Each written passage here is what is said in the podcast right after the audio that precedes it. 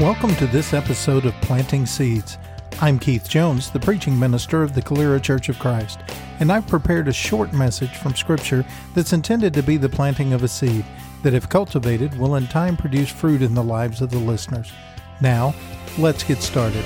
The Lord bless and keep you. May His face shine upon you and be gracious and give you peace. In this episode, we'll explore the empty tomb of Jesus. If you have a Bible, turn to Luke chapter 24 and follow along while I read, beginning in verse 1. But on the first day of the week, at early dawn, they went to the tomb, taking the spices they had prepared. And they found the stone rolled away from the tomb. But when they went in, they did not find the body of the Lord Jesus. While they were perplexed about this, behold, two men stood by them in dazzling apparel. And as they were frightened and bowed their faces to the ground, the men said to them, Why do you seek the living among the dead? He is not here, but he is risen. Remember how he told you while he was in Galilee that the Son of Man must be delivered into the hands of sinful men and be crucified and on the third day rise. And they remembered his words, and returning from the tomb, they told all these things to the eleven and to all the rest. Now it was Mary Magdalene and Joanna and Mary, the mother of James, and the other women with them who told these things to the apostles. But these words seemed to them to be an idle tale, and they did not believe them. But Peter rose and ran to the tomb.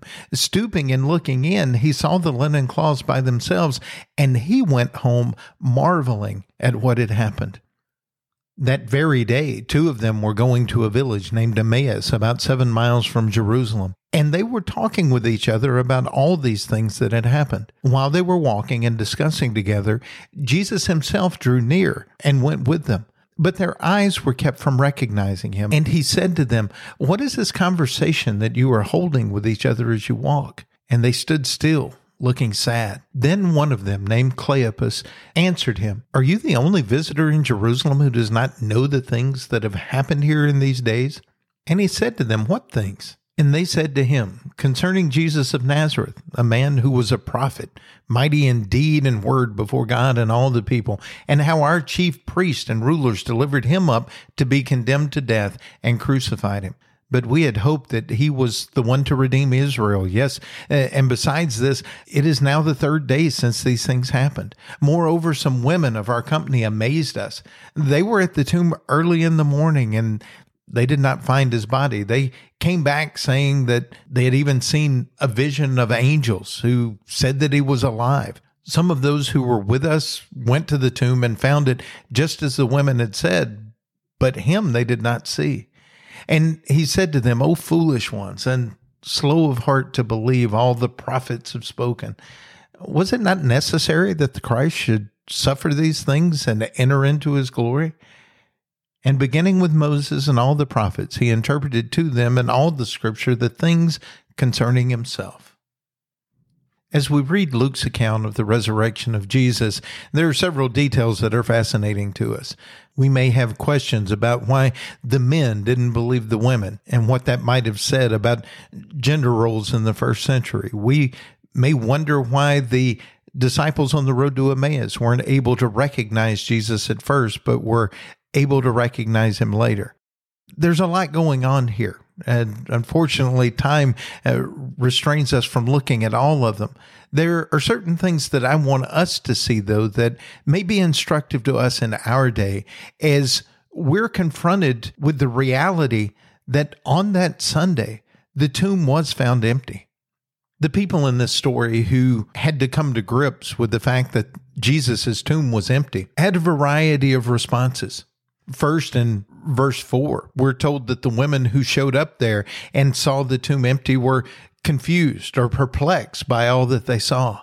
That confusion turned to fear when approached by two angels. And then, as the women leave the tomb and go back and tell the eleven and the rest what they had seen, Peter runs to the tomb and he marvels at what he sees. Then, as we read further, the two disciples on the road to Emmaus are disappointed that the person they assumed was the Messiah had been executed and buried, and now his body was missing. Uh, there are a variety of emotions going on there, and we can certainly imagine why each of these people felt all that they felt. But I think 2,000 years later, the responses to the empty tomb are very similar. For some, the idea of Jesus' tomb being found empty is very confusing. Did he really rise from the dead? Was his body stolen? Is this a myth? Can we trust the eyewitness accounts of what went on? And if his tomb truly was found empty, what does that mean for me? How does that affect my life? What am I obligated to do in response? It can be very confusing for some people. Others may be frightened if they think about a Messiah uh, capable of being raised to the dead by God and giving responsibilities to his disciples to live in a particular kind of way. And there may be repercussions for not doing so. If I don't want to live that kind of life, I may be afraid. Or even if I'm attempting to live that life, I may be afraid that I'm not accomplishing it the way it needs to be done. And there is fear that's brought about by an empty tomb. Others reflect on the empty tomb and they see it as something marvelous. The fact that Jesus was raised from the dead means that I have that opportunity. And as long as I follow Jesus as my king, he has promised to raise me to new life, an eternal life, to be experienced with God forever. But I think there are still people today uh, for whom the empty tomb is a disappointing experience. Jesus became Messiah because of all that he suffered and, and was obedient through it. He was elevated to the right hand of God and given a name above every name, and all things were put in subjection under his feet. Yet we look around and things don't always work out the way we want to. And we're disappointed that Jesus doesn't intervene and make it the way we want it. These disciples in the first century struggled with that. The Messiah had not met their expectations. Did that mean he really wasn't the Messiah? For people today, not getting our way often makes us question whether or not Jesus is real. And if he is, does he really care about me? We can be disappointed when we don't get what we want. But regardless of the emotions that come to mind as we reflect on the empty tomb, the reality is that it was found empty. And all the eyewitnesses of the time say it's because he was raised from the dead. So the empty tomb of necessity causes us to reflect on and contemplate a risen Lord. Let's go back to Luke chapter 24.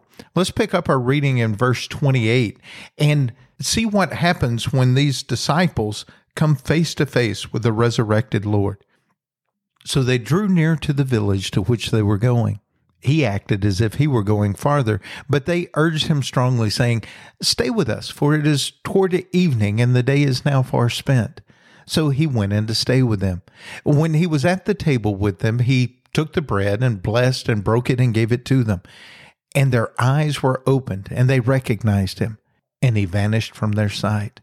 They said to each other, Did not our hearts burn within us while he talked to us on the road, while he opened to us the scriptures? And they rose the same hour and returned to Jerusalem. And they found the eleven and those who were with them gathered together, saying, The Lord has risen indeed and has appeared to Simon. And they told what had happened on the road and how he was known to them in the breaking of the bread. As they were talking about these things, Jesus himself stood among them, and he said to them, Peace to you.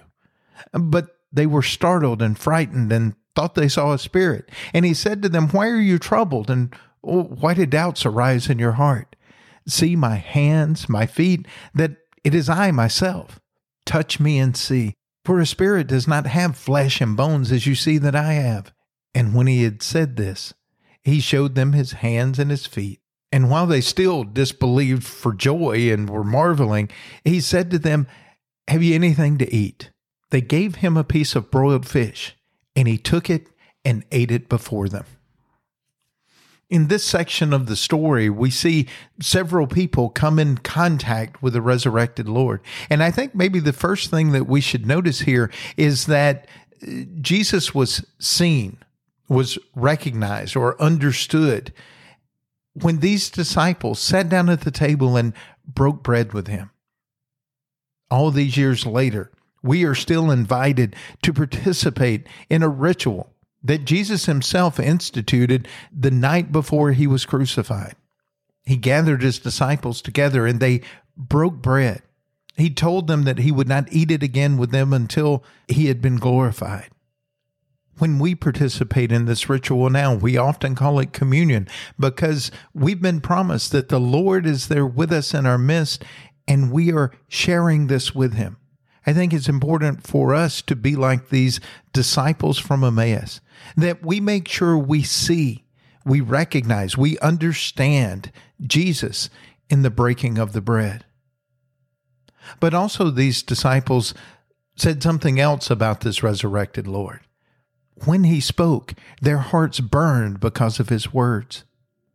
All these years later, the truth of his words is still there. It's still relevant. The resurrected Lord should have our hearts burning because of his words. There are a few other things we notice about Jesus here as well. One is that the resurrected Lord brings peace when allowed to be the center of our lives. When Jesus came in and was in the midst of his disciples, the first thing he says is, Peace to you. They were startled, but he calms them down. Jesus brings peace when he's allowed to be at the center of our lives. When we make anything else the center, whether it's our family, our jobs, our pursuit of achievement, uh, whatever it is, if it's not Jesus, we may experience turmoil in our life, but the resurrected Lord, when He's at the center, brings peace. The resurrected Lord also causes Scripture to make sense. Remember how these disciples on the road to Emmaus had everything explained to them in Scripture, starting with Moses, going through the prophets and the Psalms, everything that had been said about a Messiah in Scripture. Maybe that they had misunderstood or that they had missed entirely now made sense to them because Jesus explained it in light of himself and his resurrection. The resurrected Lord makes Scripture make sense. I know a lot of people who have shied away from Christianity because they think it's too complex. Christians often can't even agree with each other. How can I know what's right? Well, when Jesus is at the center of your understanding of Scripture, when you know the love that He has shown you and you're committed to sharing it with others, so much of Scripture comes into clear focus because we see it in the light of the love of Christ, our resurrected Lord. But one other thing that we see here is that the resurrected Lord blesses his disciples. When he sat down at the table with the disciples from Emmaus, when he comes into the midst of the disciples in Jerusalem, and we'll read in just a few minutes the last few verses as he gets ready to ascend, he blesses his disciples. He brings blessings on those who follow him.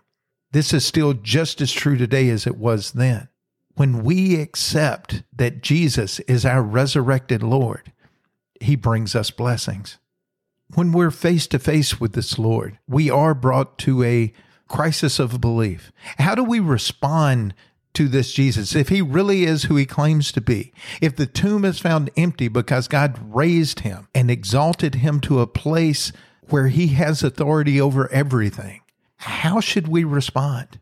I think sometimes people hear this good news story and think that it's just too good to be true. There is too much here that just stacks neatly as if somebody was trying to convince you of something, but it's not that practical to me. It's just too good to be true. Some of these are people who don't believe Jesus to be the Messiah at all. Maybe they think he was a great man, a good teacher, uh, but they just don't believe he was sent by God to start a world religion and that has become uh, what we see today.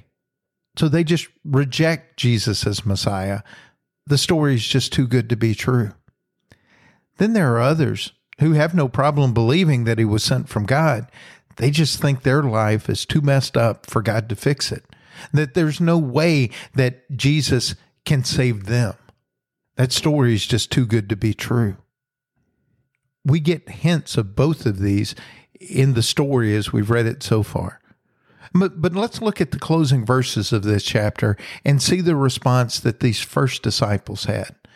We pick up the reading in verse 44.